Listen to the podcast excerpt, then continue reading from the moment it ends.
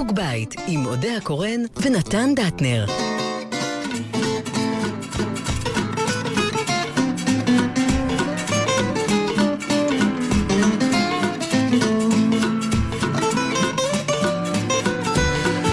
זהו רבותיי, אנחנו כאן שוב איתכם בחוג בית, אה, גלי צה"ל, אה, ואתם יודעים ביום אה, חמישי הזה, בדרך כלל, כלומר כל יום חמישי אנחנו גם בשידור חי בפייסבוק, התלבשנו במיוחד, לקחתי אדום, שיראו רק אותי היום. כי בדרך כלל בשחור אני די נבלע בכורסאות. אני לא חושבת שיש צבע אחד שאתה יכול להגיד עליו שאתה נבלע. יש, או יש. רהיט שאפשר להגיד עליך שאתה נבלע. יש, יש, יש, עדיין יש. או אוכלוסייה שאפשר להגיד עליה שאתה עדיין נבלע. יש, אני, עדיין יש, אבל אני אני עובד אשמח על זה. לפגוש אני עובד על אותם. זה שזה לא, שזה לא יקרה יותר. לא ראיתי אותך נבלע אף פעם. ובמסגרת התוכנית שלנו, אנחנו, כמו שאמרתי, בשידור חי בלייב בפייסבוק של גלי צה"ל, אתם מוזמנים כמובן להצטרף ולכתוב שאלות, אנחנו נדלה אחת או שתיים או שלוש מתוכן. אה, אז מה, אז מי אנחנו... שלא מכיר אותנו רק, ש, שידע שמדובר בתוכנית שבעצם אנחנו פוגשים איש עם אה, מומחיות מסוימת, ואנחנו נגלה דרך המומחיות הזאת אה, קצת על אחורי הקלעים של המומחיות הזאת, ועל המומחיות הזאת בעידן הקורונה. במיוחד, נכון. הייתה- אז היה לנו, כבר נפגשנו עם אנשים מהתרבות, ונפגשנו עם אנשים מהכלכלה, ונפגשנו עם אנשים מהפוליטיקה, נכון? ועכשיו אנחנו נפגשים והדבר עם הכי חשוב, הנפש. שכולם בעצם בינתיים מתעלמים, כי עסוקים בפרנסה ובכולי, אבל העסק הזה יצא החוצה עוד מעט די בגדול, הפסיכולוגיה של הסגר. איתנו דוקטור אמיר מנדל. אתה מנדל או מנדל? מנדל. מנדל. מנדל. אמ, שלום לך, שלום שמחים רב. שהגעת. תודה רבה. אמ, מאוד, ספר רק ו- קצת אה, למי שלא יודע אה, במה המומחיות שלך. אני, אני פסיכיאטר, ואני תמיד אומר לשאלה הזאת שהמומחיות שלי היא לטפל בפציינטים.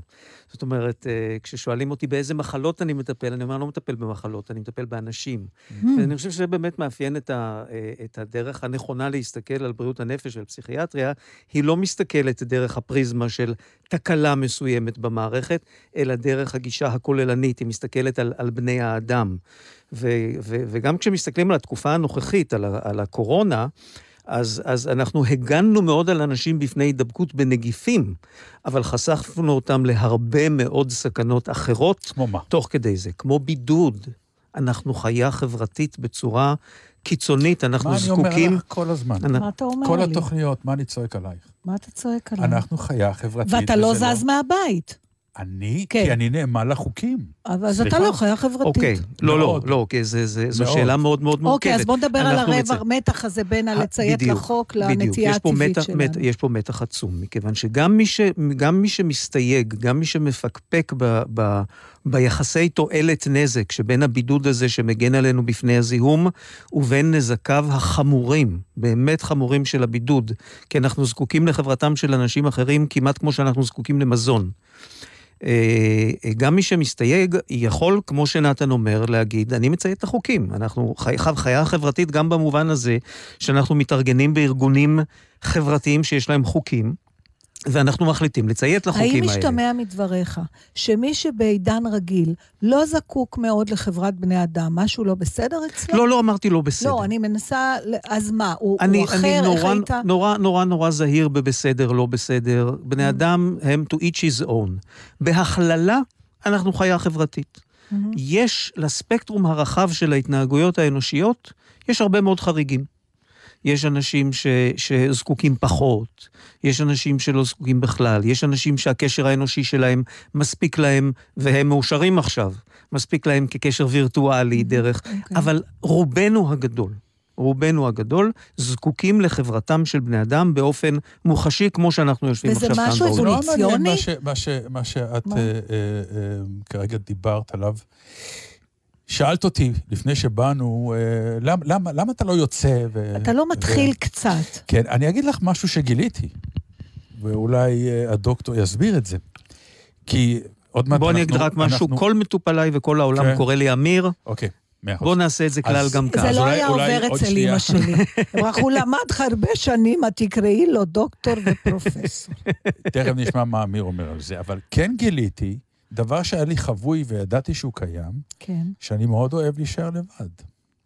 ואני מאוד נהנה ל, אה, ל, לבדר את עצמי. אני מאוד יודע לחיות לבד עם עצמי ולאסוף... אבל זה פסיכי. נתן, אתה לא, אבל זה, שחקן. זה סוג של גילוי. כן, אז לא, איך, זה לא איך קשור. זה? זה לא קשור. איך, אתה יכול לנסות? אבל יש לך גם את החלוקה הזאת של שלושה סוגי אה, התמודדויות עם, אה, עם בידוד, נכון? שלושה נכון, טיפוסים. נכון, נכון, כן. נכון. אני גיליתי, זה לא רק... ב- בגלל זה לא מצאתי את עצמי אצלך. תראה, זה, אני, אני אמרתי כך, יש אנשים ש... רק אצלו. תראה, באופן כללי, באופן... אגב, זה, סליחה, אבל. כיוון שמצלמים, גם התנועה הייתה מספיק. אבל כיוון שזה רדיו, היית גם צריכה אני לומר. כבר זה רגילה נכון. שאנחנו... כן. תראה, כן. קודם כל אמרתי, מצאנו, ראיתי, חילקתי בצורה סכמטית. ונכון, לא כל אחד ימצא את עצמו בסכמה, אבל חילקתי בצורה סכמטית לשלושה סוגי התמודדויות עם מה שקרה עכשיו עם הבידוד. היו אנשים שמיד מצאו משאבים כדי אה, להתמודד עם המצב, ומצאו את עצמם מאוד יצירתיים, מאוד אפקטיביים, ומגיבים מאוד מהר, אפילו באיזה סוג של פעל, פעלתנות ב overdose יתר. אפילו. כי קצת, אפילו אה, ב over פעילות, כן. כאילו הגיבו מאוד מהר אנשים עם מנגנוני הישרדות מאוד אקטיביים. אני לא בטוח, אני, אני רוצה לבדוק את זה באיזשהו... אני לא בטוח אם אנשים שיש להם טראומות גדולות בעברם, כמו דור שני, שואה וכאלה וזה, לא היו במיוחד אפקטיביים אוקיי, אז במצבים אתה האלה. מתפרץ לדלת פתוחה, ואני אפילו כתבתי לי את השאלה הזאת, מאחר רק וש... שיסיים את כן, השלושה. לא, אני רוצה... אה, כן? כן, יסיים, אוקיי, אוקיי. בסדר, אז סליחה. קבוצה ראשונה זה אנשים שהגיבו כן. מאוד מהר, התארגנו מאוד מהר סביב המצב, ויצרו מנגנוני הישרדות, נהיו מאוד פוריים, מאוד אקטיביים, מאוד אפקטיביים במצב הזה. קבוצה שנייה זה אלה שנכנסו להלם ראשוני. ובמיוחד אנשים שח... שנגרם להם נזק מאוד גדול, אומנים שהיו בעיצומו של מסע הופעות, אנשים שנגרם להם, אה, ואנשים אחרים שנגרם להם נזק קונקרטי מאוד גדול, נכנסו להלם, ואז זו תגובה מאוד מאוד נורמלית, עיכלו את המצב, איבדו אותו, לקח להם שלושה שבועות, חודש, והתחילו ליצור מחדש איזה שהם מנגנוני התמודדות עם המצב החדש. אתה גם טענת שזה הרוב. בדרך אני חושב עקרוני. שזה הרוב, אני כן, חושב שזאת אוקיי. התגובה הנפוצה ביותר. והכי גרועים, והקבוצה השלישית זה אנשים שמנגנוני ההתמודדות שלהם הם קצת נוקשים. וכאשר הם מאבדים שליטה על הסיטואציה, זאת אומרת, כאשר הם מרגישים שהמציאות החיצונית מכתיבה להם התנהלות שאין להם יכולת לקבוע את החוקים שלה, הם נכנסים להלם מתמשך. זאת אומרת, והם מרגישים מאוד משותקים ומאוד חסרי אונים עד עצם היום הזה במידה מסוימת. יש אה, תקופות שדווקא לסוג האישיות השלישי שאתה מתאר יהיה יתרון? בוודאי. למשל? בוודאי, במצבים שבהם אה, אה, המציאות אה, קבועה ואתה זקוק להפעיל מנגנוני שליטה, או במצבים שבהם אתה צריך להתמודד, את את יודעת מה, יש אנשים שבמנגנון, אנחנו נמצאים בגלי צה"ל. כן, למשל בארגונים נוקשים כמו צבא, כן. שבהם אתה צריך להפעיל הרבה שליטה ומשמעת עצמית כדי להתנהל מול המצב. יש אה, סוגי אישיות כאלה, יש לפעמים יתרון. ב- בכל מצב שבו הכוח שלך הוא שליטה ושליטה עצמית, והמציאות מסביבך משתנה יחסית מעט ויש שגרה טובה מאוד, למנגנונים האלה יש אז אני יתרון. אשאל אותך שאלה מסוכנת. שאלי. האם יכול להיות שלאור מה שאתה מתאר, באופן גורף, אני- בהכללה, לפוליטיקאים, הם, בוא נגיד פוליטיקאים הם אנשים פחות טובים לניהול משבר? שאלה מעניינת. אני חושב שבפוליטיקאים כן. יש... אתה אני יודע. חושב שלפוליטיקאים יש סוגי אישיות שונים. אני לא בטוח שכל אוקיי. הפוליטיקאים הם, הם, הם בעלי אישיות יחסית נוקשה ויחסית... אה, אה, יחסית... בהכללה, בהכללה, אני חושב שהרבה פוליטיקאים הם אנשים פחות טובים לניהול משבר, כן. ספציפי, במיוחד משבר אז כן, ספציפי. כן, כן, כן, במיוחד כן. משבר ספציפי ו- ועטור הפתעות ו- ומשבר בדיוק. של אובדן שליטה, כי פוליטיקאים הם אנשים שעובדים הרבה מאוד על שליטה, אבל את רואה בהתפלגות העולמית, כמו שאת רואה היום, את רואה, את רואה משבר גדול, גלובלי, עולמי, את רואה שפוליטיקאים נבדלו זה מזה במידה ניכרת בדרך שהם התנהלו מול המצב הזה. בוא נחזור לאנשים הרגילים. למי יהיה הכי יותר קל לצאת עכשיו מהעניין, מ- מכל השלושת הסוגים האלה? אני חושב שלקבוצה השנייה, קבוצת הרוב, מכיוון שהקבוצה הראשונה, החזרה לשגרה תהיה לה אה, אה, שוב זעזוע, מדי. שוב זעזוע מסוים ואיזושהי איטיות ואיזושהי שוב התארגנות מחדש. הקבוצה השנייה, גם היא תסתר, תעבור איזושהי הסתגלות אה, איטית. אבל היא, היא, היא, היא תנהל באותם מנגנונים, נקרא להם מאוד נורמליים, היא תנהל את החזרה לשגרה, והיא תתחיל מעוז אחרי מעוז לכבוש מחדש את מעוזי השגרה שלה. אם לכולם קשה, האם זה מקל על השאר? כי בסופו של דבר, כל אחד קשה לו עם עצמו. אז למה ה... למה הדבר הזה שעכשיו לכולם קשה הוא מקל, בעצם, בר- מה, מהפריזמה באופן- שלך ב- כפסיכיאטר? קודם כל, אני לא בטוח אם זה מקל. אני לא כי בטוח. יש כזה תחושה, יש טוב, איזה- כולם, אבל... יש, אנחנו הצלחנו ליצור, ובמיוחד בישראל, שהיא ארץ של סולידר, סולידריות באופן כללי, וזה אחד ממקורות החוזקה שלה, הצלחנו ליצור חוויה, גם תקשורתית וגם, אה, אה, אני חושב, מטה-תקשורתית. הצלחנו ליצור חוויה של סולידריות, והצלחנו ליצור חוויה שקשה לכולם, וכולם ביחד, וכולם באופן קצת אבסטרקטי, אבל באיזשהו אופן ובקצת מעשים של עזרה הדדית, שכולם עוזרים זה לזה, כן. ו- ואיזשהו סוג של ביחד, של חוויית ביחד מטאפיזית כמעט, שיש בה איזושהי תחושה של עידוד ושל תמיכה. אבל אם אתה לא מרגיש זאת- מעודד, אז זה נורא ואיום. ויחד עם זאת, אני מרגיש כרגע דאגה למצב, כי אני אומר, הייתה הרבה מאוד בהלה אה, בתחילת המשבר הזה סביב ההידבקות מהמגפה, המחלה, כל, כל הדברים שדיברו עליהם, אין צורך לחזור עליהם, כי הייתה הרבה מאוד הפחדה בעניין הזה. לי יש דאגה כרגע כלפי התפתחותו של גל גדול של אה, אה, בעיות נפשיות שינבעו מהבידוד, מהאימה והטראומה. שה- והסלט הזה של בידוד, הסלט אימה. טראומה, אה, בעיה אנושית אה, בריאותית, וכמו כלכלית, שאפילו ופגיעה- ניר שואל, ההשפעה על תחושת הסגר על המערכת החיסונית, שהיא ברורה, זה ברור בהחלט, שיש. בהחלט, כן. בהחלט, בהחלט. אני- ולהוסיף את זה, את כל הדרמה הכלכלית שעומדת, אולי, אני לא יודע את עוצמתה, אי אפשר לצפות אותה כרגע, אבל הדרמה אוקיי, הכלכלית אז אני שעשויה להתרחש, להרוס- עלולה להתרחש. להרוס את השמחה. בתור מי שמשתייכת לסוג הראשון שתיארת, כן, פחות או יותר, כן. כן?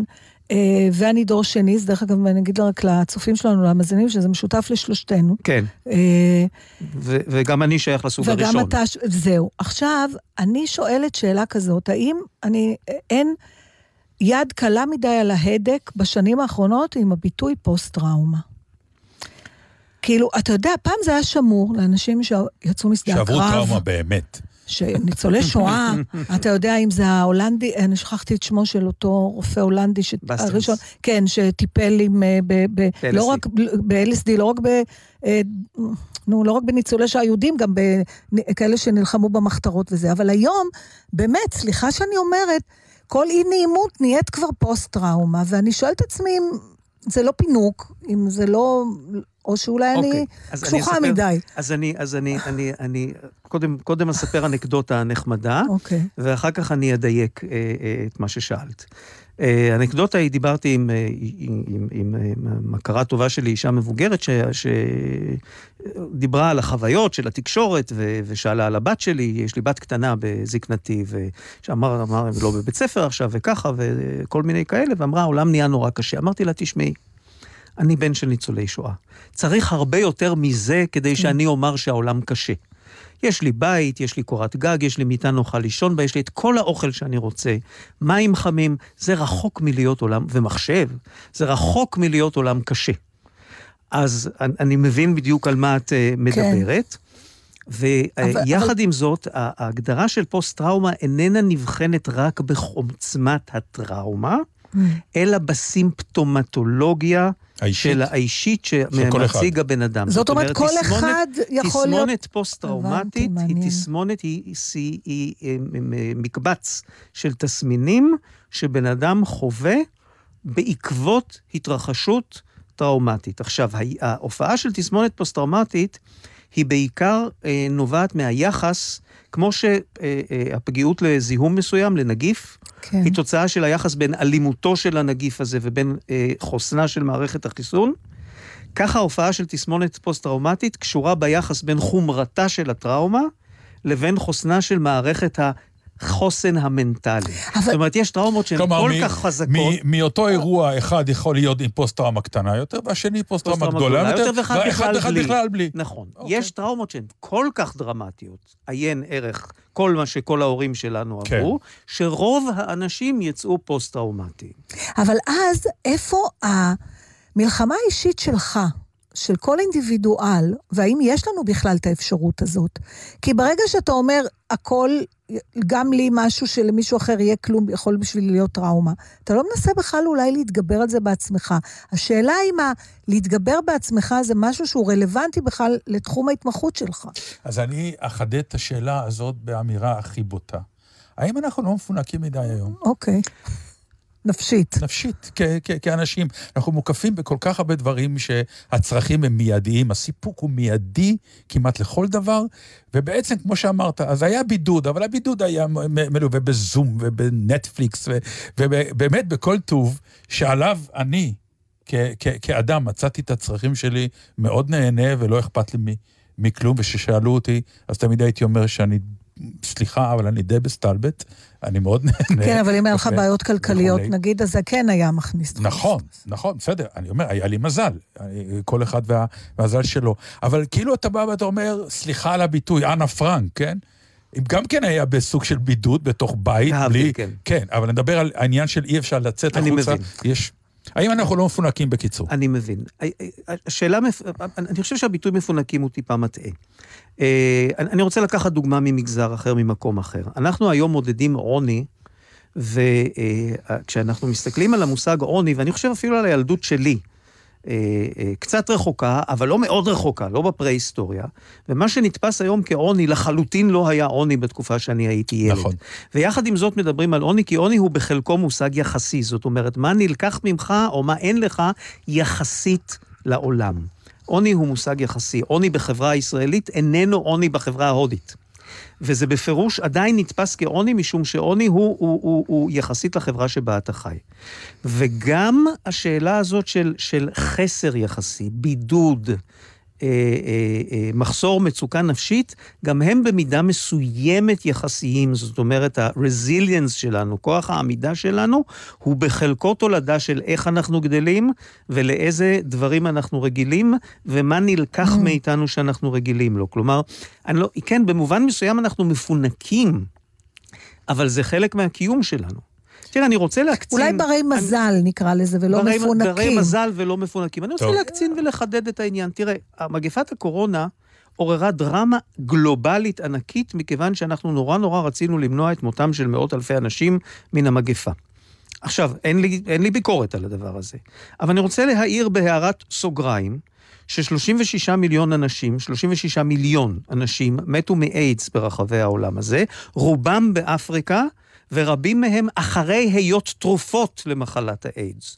כלומר, אנחנו נזעקים להגן על קדושת החיים בעיקר כשזה החיים שלנו, של החזקים, של חברת השפע, של העולם המפונק או בר המזל, שבו אנחנו מרגישים מוגנים בפני מג- מגפות. אבל כשיש מחלות זיהומיות באפריקה, אנחנו לא כל כך מהר מזנקים מהכיסא ועוטים מסכות. אני- כי זה לא שלנו. כי זה לא שלנו, אני- וכי חיים...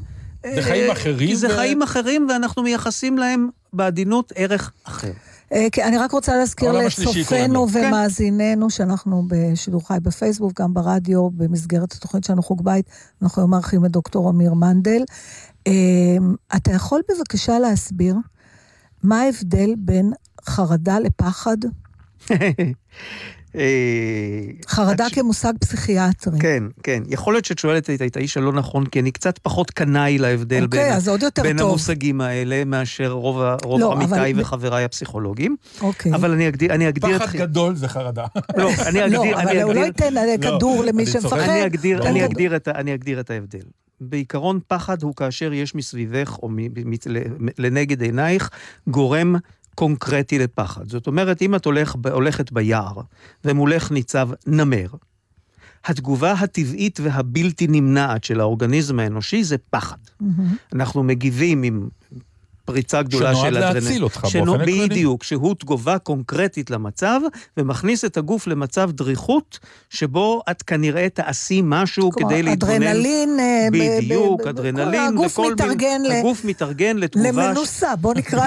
למנוסה או לעימות עם הנמר, מה שיעבוד יותר טוב. בעדה שלנו רצים ורצו יותר מהר ממי שאיתנו.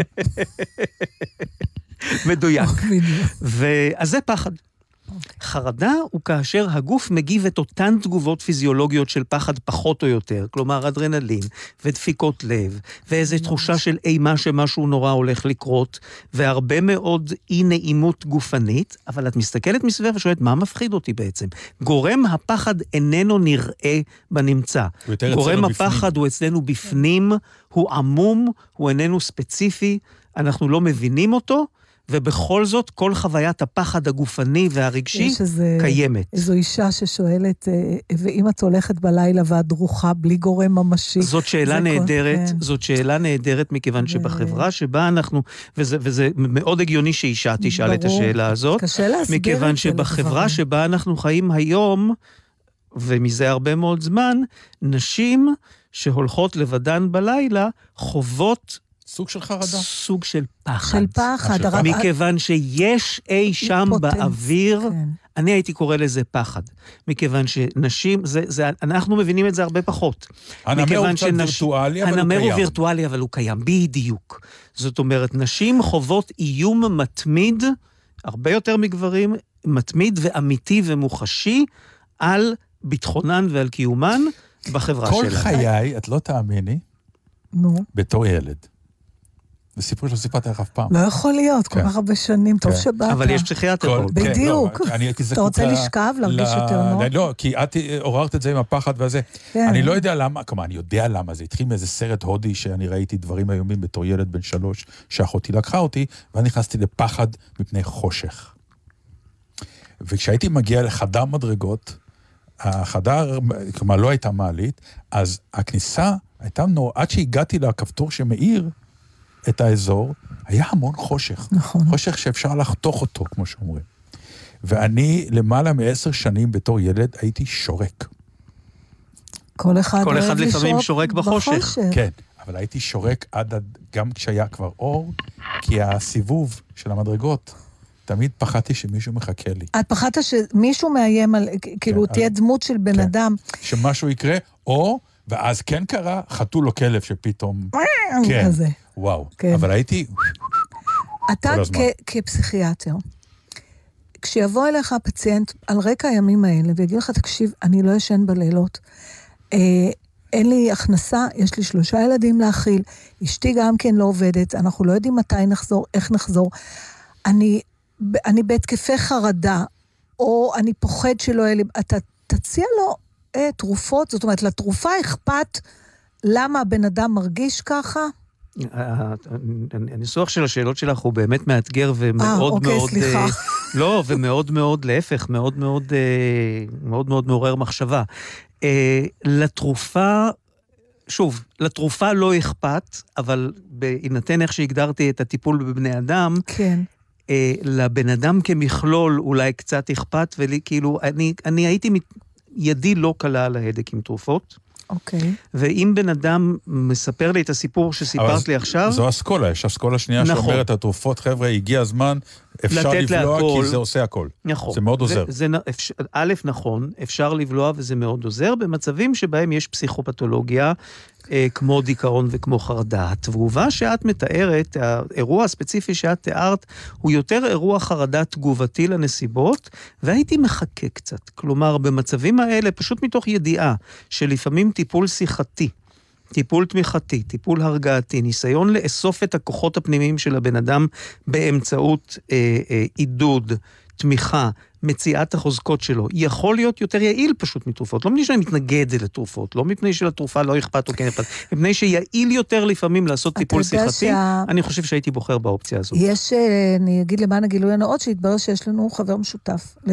לא הכרתי דוקטור מנדל לפני, לא ננקוב בשמו, צפויה, כן, אה, שהוא גם אה, פסיכיאטר, והוא סיפר לי, אני זוכרת את הסיפור לפני הרבה שנים, שהוא סיפר לי שהייתה פציינטית אפילו מהתחום שלי, כמובן הוא לא אמר שם ולא כלום, שבאה אליו עם אה, כל מיני תלונות על אה, מצב נפשי וזה, והוא נתן לה מרשם, אבל הוא ביקש ממנה עוד לא לקנות את התרופות.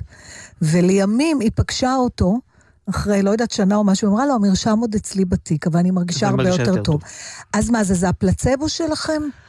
כן, המושג פלצבו הוא מושג אה, אה, אה, שעבר abuse, זאת אומרת, המושג פלצבו, אה, אה, הוא כאילו, כאילו תופסים את זה, כאילו פלצבו זה איזה דבר מזויף. רמאות. או רמאות, בדיוק. אבל פלצבו פירושו שהפציינט נעזר במשהו שאיננו כולל את החלק הכימיקלי של התרופה.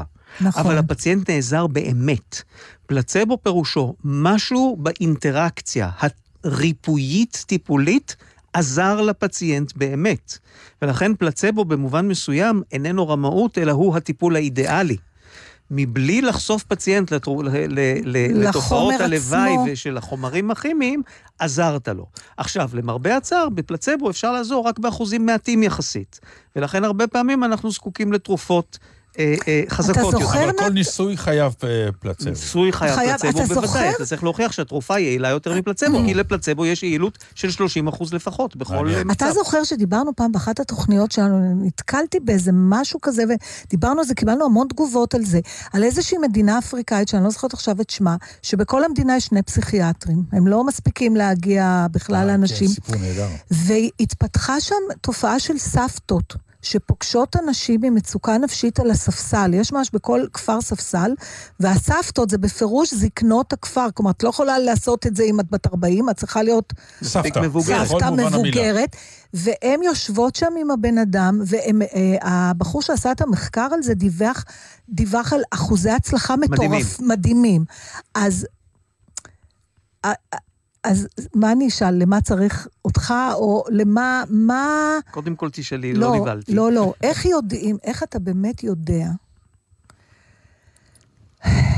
גם היה, היד נורא קלה על ההגה בתחום שלנו. אפשר גם לנסח את השאלה פשוט, לא צריך כל פעם להרביץ איזה לא, פיצוץ של שאלה. לא, לא, אני אגיד לך למה, כי אני רואה גם אצלנו, בכל המיליה שלנו, נורא מהר אומרים, מישהי לא טוב לנו, אז למה את סובלת? אז לכי, תבקשי את הפרוזק, תבקשי את הציפרלקס, תבקשי, כולם על ציפרלקס. למה בכלל לטרוח, לשוחח, עם... אוקיי. אז, אז אני אתחיל בעניין הסבתות שהלהיב אותי מאוד אני אשלח לך לינק לזה. אה, אני מוכרח לומר אה, אה, שככל שאני מתבגר, וכבר עברתי את גיל 60, אז אני qualify להיות סבא, אני חושב, בלי קשר למצב המשפחתי הקונקרטי שלי. אני חושב שהאיכויות שלי כמטפל עולות בהרבה. Mm. מכיוון שאני חושב שיש משהו בראיית העולם המתרחבת עם הגיל, שהופך אותך למטפל יותר... אה, אה, ניסיון אה, חיים, זאת ניסיון חיים, הערך שלו הוא עצום. באמת חשוב. באמת חשוב. הוא הופך אותי גם למטפל מגוון יותר, אני פחות נותן תרופות ויותר מציע טיפולים אפשריים אחרים. יחד עם זאת, אל נטעה, יש תחלואה פסיכיאטרית קונקרטית באחוזים okay. אוקיי. גבוהים. זאת אומרת, הפרעות חרדה, דיכאון, פסיכוזות, סך כל התחלואה הפסיכיאטרית הקונקרטית שיש mm-hmm. בה, נקרא לזה נזק אה, אה, מוחשי של, של חומרים או של מערכת אה, ביוכימית וחשמלית במוח, זה עדיין 20 ומשהו אחוז מהאוכלוסייה. Okay. אוקיי. אחד מכל ארבעה-חמישה אנשים שעובר מולך ברחוב, יש לו תקלה גופנית משמעותית באזור המוח. כך שאי אפשר לזלזל גם בחשיבותו של הטיפול התרופתי. זאת אומרת, אתה מדבר על שילוב. בוא נראה רגע שילוב, שאלות כן. בפייסבוק. הלו, אני ראיתי שאלה אחת תשאל. שהיא נהדרת, כן. אה, ואנחנו דרך אגב בפייסבוק, אנחנו רוצים להזכיר לכם בשידור חי. חי. אה, אה, דוב שואל, איך אתה מסביר את הצייתנות הישראלית, שלא לא כל כך מאופיינת כ, כחברה, שאנחנו כאנשים בדרך כלל, אה, עזוב אותך, תן לי, אני עושה מה שאני רוצה. והייתה איזה סוג של צייתנות... זאת אומרת, הצייתנות של הציבור לעומת התרבות המרדנית הישראלית. כן. אני חושב שאנשי משרד הבריאות מאמינים שזה נובע מזה שהם הפחידו את הציבור הפחדה אה, אה, מסיבית, ויכול להיות שזה נכון בחלקו. הפחדה ש... אה, טראומטית, גרמו הפחדה, לטראומה. באמת הפחדה טראומטית, ובאמת באמת לשאלה כן. אם כל דבר הוא טראומה, כאן היה ממש אירוע כן. טראומטי, זאת אומרת, הייתה ממש הפחדה אנשים... אבל יש דרך אחרת, אין. בעיניי זה היה מאוד לגיטימי, כי אם אתה רוצה באמת שאנשים לא יצאו מהבית, אתה חייב להפחיד אותם, כי אחרת... אז פה שאלה אם אתה מאמין שיש הבדל מהותי בין התרבויות, מכיוון שבגרמניה לא הפחידו את האנשים, הרגיעו אותם, ואנשים צייתו, נכון. אז אתה יכול להגיד שיש הבדל גדול... אבל זה גרמנים. גם ביפן. כי הם יפנים, זה אותו עם. אתה יכול להגיד, אז אתה יכול להגיד שלשאלתו של דוב, אתה יכול להגיד שלשאלתו של דוב, ההפחדה היא שעשתה את ההבדל ועשתה overriding על התרבות הישראלית המרדנית. אה, אישית אני חושב, אישית אני חושב שהציבור הישראלי הוא, אה, בהכללה, כן, ברור. בהכללה, הציבור הישראלי הוא אינטליגנטי ומשכיל יותר מרוב, זאת אומרת, האזרח הישראלי בהכללה גסה, הוא משוכלל יותר. הוא יותר משוכלל, יופי. כן. יותר משוכלל מאשר האזרח האירופאי המקביל לו. נכון. ולכן אני חושב שאילו היו פונים אל השכל שלנו, במקום אל, אל מקדם האימה הגבוה, היינו מקבלים את אותה תוצאה. אני, לא, אני, אני לא, לא בטוח. גם אני לא בטוחה. אני גם לא בטוח. לכן אני גם מאוד פוחד... בגלל מי שאומר. יכול להיות. כן, אבל אני... יכול להיות. בגלל שאנחנו רגילים. לא להאמין יכול להם. להיות, יכול להיות. אני גם יכול. פוחד. אנחנו רגילים לפחד מהם. יכול לא להיות, יכול להיות. אבל השאלה מה נשלם עכשיו, מה הם מחירי ההפחדה שנשלם. יותר מזה, אני חושב שבעיניי, דווקא בגלל שהייתה הפחדה, אז השחרור יהיה גם טראומטי. כלומר, אנשים נכון. יגידו, עד עכשיו אנחנו משוחררים. אז בכלל, לא יודעת, ויהיה... אני לא- אני לא רואה את זה ככה. ועכשיו על זה יש לי שאלה שמאוד מרתקת אותי. הפחד מסגר שני, שהוא כבר לא יהיה סגר ראשון. זה התמודדות שאני לא מאמין שאפשר אני לא יודע איך בה. אפשר, אני לא יודע איך אפשר יהיה בכלל לעשות את זה. אבל כנראה למה? יכול? להיות שיצטרכו. רגע, רגע, רגע, למה? ת- ת- תאר לי בבקשה, אני אקח את השעה של נתן, תאר לי בבקשה את המבנה הנפשי שלנו במשבר ראשון ומשבר שני שמגיע אחריו. לצורך העניין זה יכול להיות גם שאתה מתמודד עם מחלת סרטן, יש רמיסיה ופתאום זה נכון. חוזר. מה, נכון. למה זה יותר לא צריך, קשה? לא צריך סרטן. אני התמודדתי עם או. מחלה פ- הרבה פחות נוראה מסרטן, אבל מחלה שגורמת לכאבים נורא נורא נורא קשים. ואז כל פעם שהיה מופיע התקף חדש, אחרי תקופה שכבר אתה איכשהו זהו, התחושה שלי, יש לי, אני, אני גר במדרגות כמוך עד עצם היום הזה, 63 מדרגות לעלות אוקיי. הביתה. ואז החוויה שלי, כל פעם שהיה אירוע חוזר, כאילו התגלגלתי את כל המדרגות למטה בחזרה. וזה הולך ונהיה קשה? וזה הולך ונהיה קשה יותר, מפני שכל פעם התגלגלת את כל המדרגות, אתה מרגיש עוד פעם חבול יותר, ולטפס את כל המדרגות מחדש. אבל זה למה? נעשה. אתה כבר התגלגלת. כבר התגלגלת, אתה כבר יודע. אתה יודע שיצאת... מ- כן, למה זה יותר אבל יש קשה? התשה. יש התשה. בתהליכים של מחלה כרונית, יש תהליכים, יש שני תהליכים, אני הייתי אומר, מקבילים. האחד, מצד אחד נכון, אתה לומד, אתה גם לומד לנהל את זה, ואתה לומד לייעל את תהליכי ההתמודדות שלך. ומאידך, אתה גם עובר התשה, אתה אומר, כל פעם הסבל הזה וכל פעם תהליך השיקום זאת אומרת מחדש. שהנפש שלנו, יש לה אה, יכולת מוגבלת להתמודד עם אני קשיים? חושב שכן. אני חושב שכן. אני חושב שזה גם שונה מאדם לאדם, ברור. אבל אני לא חושב שאנחנו יכולים כל פעם להגיד, אוקיי, כבר עשיתי את זה, אני אעשה את זה שוב, ואת, רואה את הסגר החולה. השני, אם חס וחלילה יהיה, יהיה קשה. אני חושב שיהיה מאוד מאוד קשה, במיוחד נוכח uh, באמת הדבר הזה שאמרת, לדעתי, זה תוצאה ישירה של ההפחדה, המהירות והזרם העולה על גדותיו שבו הישראלים פרצו את כן. הסכר שלה. כן. חוזרים.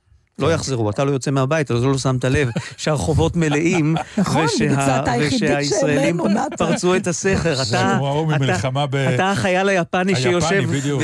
כן. אני רוצה עכשיו לשאול אותך שאלה אחרת, בגלל שראיתי שאתה מתעסק גם עם עניינים של אה, גילנות, נקרא לזה, כן, לה, ומה כן. זה זקנים ומה זה לא זקנים. לא תדבר אליה, כי זה נת- לא ענייני. התחלתי את המשפט הבא בין נתן ואני. אה, נתן ואני, אנחנו הכי 80 זה השלושים החדש. כלומר, אנחנו בשנות ה-60 לחיינו, הוא יותר בשנות ה-60.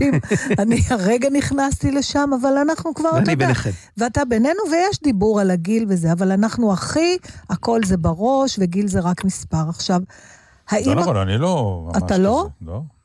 אתה מתנהג לא, ככזה, לא, נתן. אני- אולי המחשבות אני- שלך לא, אתה... אתה- לא, לא, אני טוען שזה נכון שאנחנו כאילו צעירים בנפש כי העולם אחר, אבל הלב דופק את ה-64 ברור, שנים נו, שלו, זה- והכבד עכשיו אה, אני מדברת על מסנן הראש, 94 אני מדבר- שנים, 64 שנים, ויש בלאי, ולכן אני לא... עשיתי מופע סטנדאפ שלם על זה שהתוכנה נשארה אותו דבר והחומרה יפה. מתפרקת. בדיוק. אבל, וזה לא, זה, בוא נגיד, אני, אנחנו זה בסוף קשה. נצחק, זה קשה. הקורונה החזירה אותנו להיות בגיל שלנו בלי הסיפור של ה-New הקורונה, Age. כן, הקורונה... זאת אומרת, מבחינת קבוצת אנחנו- סיכון הפכו אותנו לזקנים. אז נגמר 70 זה ה-50 החדש?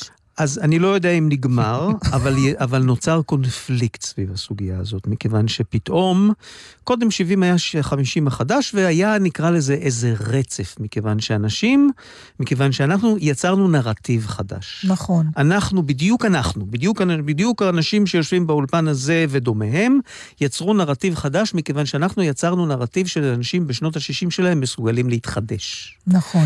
וההיפוכה של הזקנה מבחינה קונספטואלית זה להתחדש.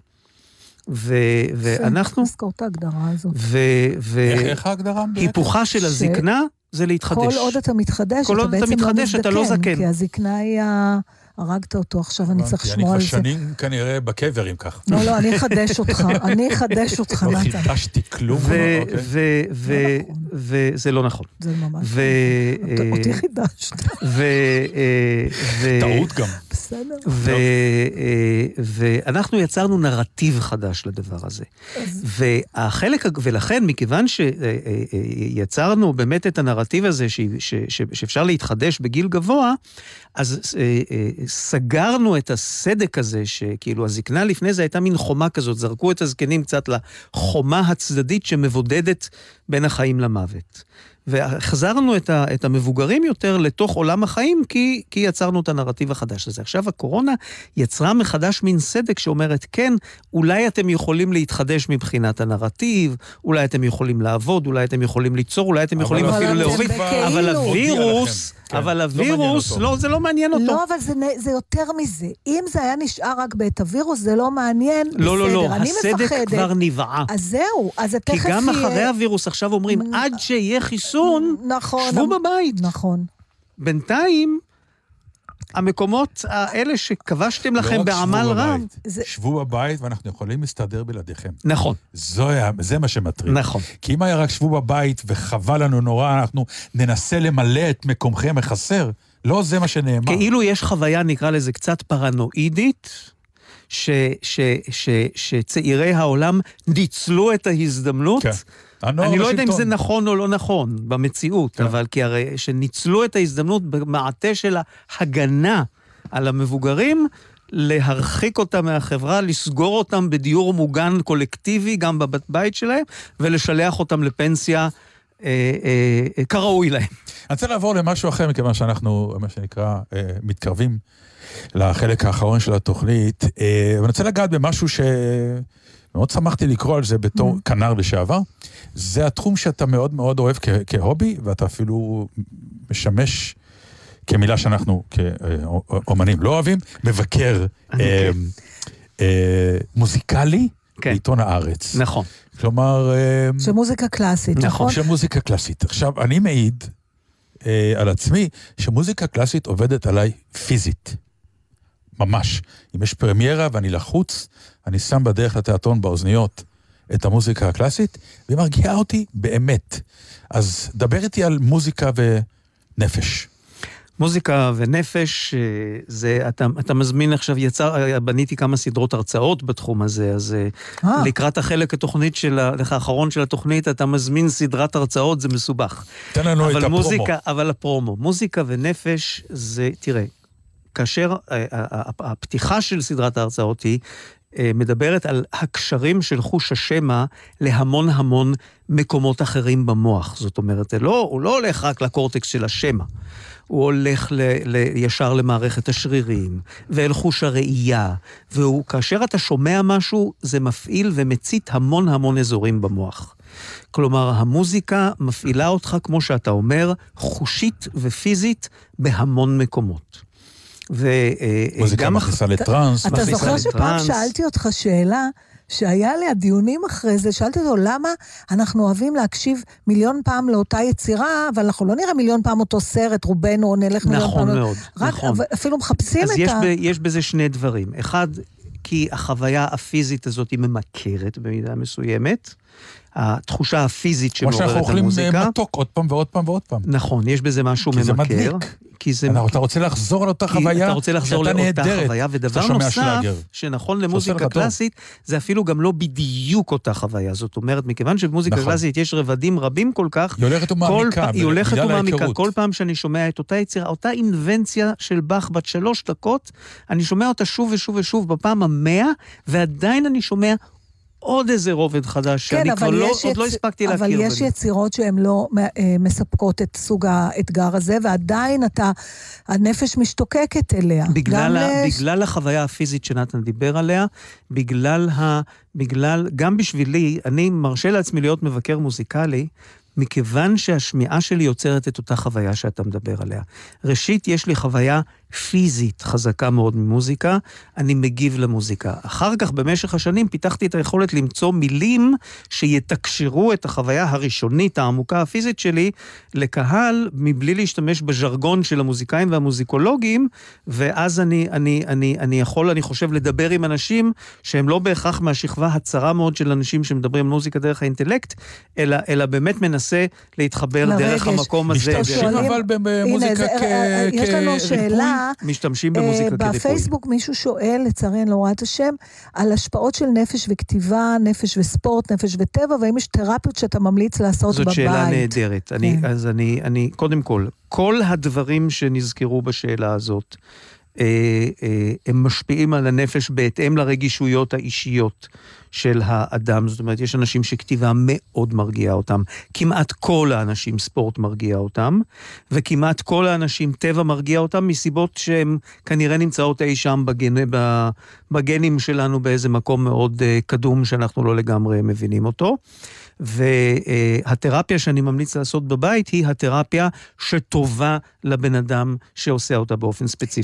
שמפרקת את החרדה שמפרקת את החרדה הספציפית של הבן אדם. זאת אומרת, אם בן אדם טוב לו לשבת ולכתוב, אם בן אדם טוב לו לשבת ולדבר כל היום בזום עם חברים. זה בסדר. אם, זה מצוין. אם בן אדם טוב לו לשבת ולצייר אה, אה, כל היום, אם בן אדם טוב לו לשבת ולשמוע מוזיקה כל היום, זה, אה, זאת התרפיה שמומלצת, זאת שמפרקת... אתה משמיע מוזיקה לפציינטים שלך? כשאתה... לא, אני לא משמיע מוזיקה לפציינטים שלי, אבל יש לי חזון לעשות קבוצה מעין טיפולית, קבוצת צמיחה בעצם, קבוצת פסיכותרפיה צמיחתית, שמושתתת על האזנה במוזיקה. מה זה פסיכותרפיה צמיחתית? זאת אומרת שזה לא באים אנשים לטפל בבעיה ספציפית, כמו חרדה או כמו זהו, אלא הם באים כמו שאנשים באים לפעמים לפסיכולוג כדי... לעבור לשלב הבא בחיים, כדי להתקדם, כדי להתמודד עם, לא להתמודד בדיוק עם בעיה, אלא כדי ל, ל, לעבור לשלב הבא בחיים, לצמוח, להשתכלל, לשכלל את מנגנוני ההתמודדות שלהם. Mm-hmm. ואני רוצה לעשות קבוצה כזאת שבה נאזין למוזיקה, ואז נדבר על מה ששמענו, ואיך זה משפיע על הדמיון שלנו ועל ה... ועל ה, החוויה הרגשית שלנו. זה לא קצת משטח את ההבדלים בין פסיכולוג לפסיכותרפיסט, לפסיכיאטר, לקואוצ'ר? אה, אתה מבין מה אני שואלת? איך התפתחה תרבות ה coacher? איפה הייתם אתם? למה לא מילאתם את החלל הזה? תראה, אני, אני, אני מסתכל מה... תראה, קואוצ'ינג זה, זה, זה, תחום, זה, זה תחום נפלא כשעושים אותו טוב. הבעיה עם קואוצ'ינג, כמו עם הרבה תחומים מהסוג הזה, שאין לו תעודה ואין לו פיקוח ואין לו רגולציה, ולכן אתה יכול להיות בן אדם נפלא שלמד המון ולעשות אה, אה, דברים בעלי ערך בקואוצ'ינג, ואתה יכול להיות מישהו ש, שבמקרה נסגרה לו החנות אה, כלי בית שלו ו, ואין לך מה לעשות, אז אתה עושה קואוצ'ינג, כי... אבל אתה גם יכול להיות אותה סבתא מאפריקה שיכולה להיות קואוצ'רית נהדרת. ואתה יכול להיות סבתא מאפריקה ויכולה להיות קואוצ'רית נהדרת. זאת אומרת, הבעיה היא לא שזה לא תחום בעל ערך, אלא שאין רגולציה ולא ברור, לא, אבל תספר לי עליך. למדת רפואה, למדתי שזה... רפ... אין שם מקום, ל... או לפחות שאתה למדת, אני בטוחה שלא היה מקום לכל ה... נקרא לזה ה-new age הזה של הנפש. אני לא נכון? לא יודע אם לקרוא לזה new age, ואני, אז... תראי, אני למדתי רפואה. רפואה, כן. מקצוע שתכליתו, בתפיסת העולם שלי, זה הילינג. זאת אומרת, זה לעשות הילינג במשמעות המילולית של המילה האנגלית, לא הילינג שאתה שם את הידיים מעל כן. מישהו ועוד מייצר אנרגיות. זה באמת לתת מרפא, ולפעמים אי אפשר לרפא, לפעמים אפשר לרפא, לפעמים אפשר להקל, ולפעמים אפשר רק לנחם. לעיתים קרובות. מה גרם לך לבחור בפסיכיאטריה? התובנה שאנחנו חיים, שה, ש, שה, שהבריאות הנפשית, או ה-well-being של מה שמתרחש ב, ב, ב, במקום הזה, נקרא לו הנפש שלנו, המקום האבסטרקטי הזה שנקרא לו הנפש שלנו, משפיע על איכות החיים שלנו יותר מכל דבר אחר. זאת אומרת שבן אדם ש, ש, שיש לו אה, נזק קונקרטי, נניח נקטעה לו רגל לצורך הדיון, הוא יכול להיות מאוד מאוד בריא, או מאוד מאוד נכה, אך ורק בהתאם למצב הרגשי שלו. אותה תקלה עצמה, קונקרטית, היא שונה לחלוטין בהתאם ל-well-being הנפשי. התובנה הזאת שהעירה עליי בזמן ששירתתי כרופא בצבא, היית עתודאי. ש... כן. היא שגרמה לי לפנות לפסיכיאטריה. התובנה שאותן תקלות גופניות, פיזיקליות, יכולות להתרחש, אבל המצב הנפשי מכריע כמה אנחנו בריאים או חולים באמת. מה עושים שלא מחבבים פציינט? בתחום א', שלך. א', זה נדיר, אני בא מאהבה, ומאוד מאוד נדיר שאני לא מחבב פציינט. באמת? נדיר. יש משהו ב- במקום הזה שאני פותח את הדלת... עזוב, עזוב מחבב. אתה אומר, הבן אדם אידיוט. או מעצ... לא אידיוט, אבל... לא, אבל כאילו, אין לך אני שום... מוצא, אני, אני בא מאהבה, אני מוצא, כשאני פותח את הדלת שלי, כן, זה אני ברור, אתה לא פותח... תגיד לו, אבל לא, כאילו... זה לא שאני לא לאשתך, אתה לא תגיד... לא, לא, אה, לא, לא, לא. שהוא- לא, זה זה לא שאני יכול לא- לעשות זה לא שאני. לא אגיד, זה שאני לא ארגיש. אני, עד אני, כדי כך? אני, אני פיתחתי מנגנון שמאפשר לי לחפש את הדברים החזקים ואת הדברים היפים באנשים שיושבים אני תוהה מה היה קורה אם היית פוגש את אימא שלי. לא, באמת, היא לא אז אתגרה אותה. מאוד. יש. אנשים שאתה אומר, תשמע, עכשיו, אני לא יכול איתך. לא, אני אגיד אז לך... יש אנשים שאני מרגיש שאני לא יכול איתם, ואז הם, בדרך כלל, הם עוזבים אותי.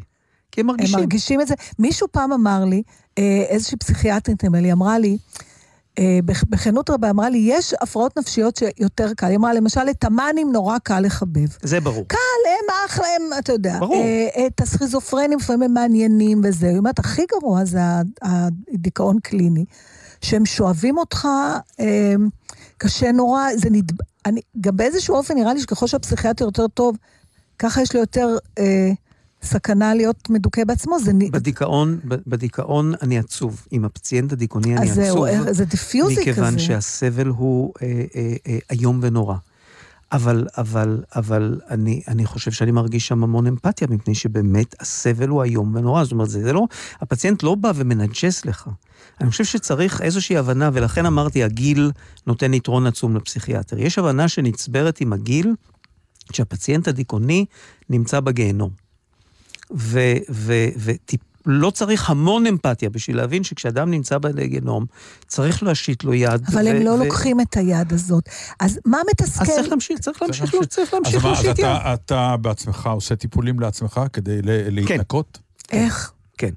אני, אני, אני, לא בתדירות גבוהה, אבל בתדירות מסוימת, יש, יש לעשות לי דילית מסגרת, קצת למערכת, מה ויש לי שנקרא. מסגרת של תרפיה שאני כן. הולך אליה. אבל זה די מאופיין, נכון? אתם צריכים לעשות את זה, כן. כי זה מקל עליכם, אני- כי אתם עמוסים. אני חושב שזה, אני חושב שזה נכון. ועם השנים שאתה מטפל בבני אדם באופן הזה, אתה עדיין אוהב אותם? כמו יותר. אותה מוטיבציה שהייתה, באמת? יותר, יותר, יותר. אני חושב שאתה רואה אנשים, מתוך המקום הזה של הטיפול, אתה רואה אנשים בחולשתם, ואתה אוהב אותם ככה, ואתה רואה אנשים בגבורתם המדהימה, שצולחים שנים של דיכאון ו- ו- ו- ומתמודדים. אני אוהב אנשים יותר, הרבה יותר. מה אפשר לעשות כדי שפגועי הנפש, או מתמודדי הנפש, כמו שעמותת אנוש אוהבים אה, לקרוא להם, אה, יהיו, אה, כי יקבלו יחס דומה כמו לכל מחלה אחרת, אה, מבחינה ציבורית. זה תהליך מאוד מאוד גדול, מאוד מאוד גדול של חינוך, של חשיפה. זה צריך להתחיל בגיל הרך. זאת אומרת, אה, אה, התהליך הזה מוכרח להתחיל בין, עם, עם ילדים שצריכים להיות מודעים לדבר הזה, שיש אנשים עם הפרעות נפשיות, שיש הרבה אנשים עם הפרעות נפשיות, שהם לא מסוכנים, שהם לא מפחידים, שהם לא מוזרים, שלא צריך להרחיק אותם. אה, פשוט אנחנו, אז כמה ההורים הם חלק חשוב בהתפתחות הילד מבחינה נפשית? ההורים הם חלק עצום בהתפתחות של האישיות של הילד ושל נפשו של הילד. אבל עד כמה חלקם של ההורים בייצור פסיכופתולוגיה, נגיד, לעומת זה- כן, הגנטיקה, זאת, זאת השאלה. אנחנו לא כל כך יודעים. לא אני חושב? שלגנטיקה יש חלק אה, גדול, ואנחנו לא כל כך יודעים. זאת אומרת, כל ההורים שיושבים ודופקים את הראש בקיר ואומרים, אנחנו עשינו לו את זה, תנוחו, תפסיקו. אז זה אנחנו לא לא הם, יודעים. נכון? זה כל כך אנחנו מעניין פשוט- מה שאתה אומר, אנחנו... אנחנו פשוט לא יודעים. ישבנו אתמול, אני והבעל, שראינו אה, אה, וידאוים של צריכים- הילדות, והוא אמר, מעניין מה עשינו שהם יצאו כאלה מוצלחות.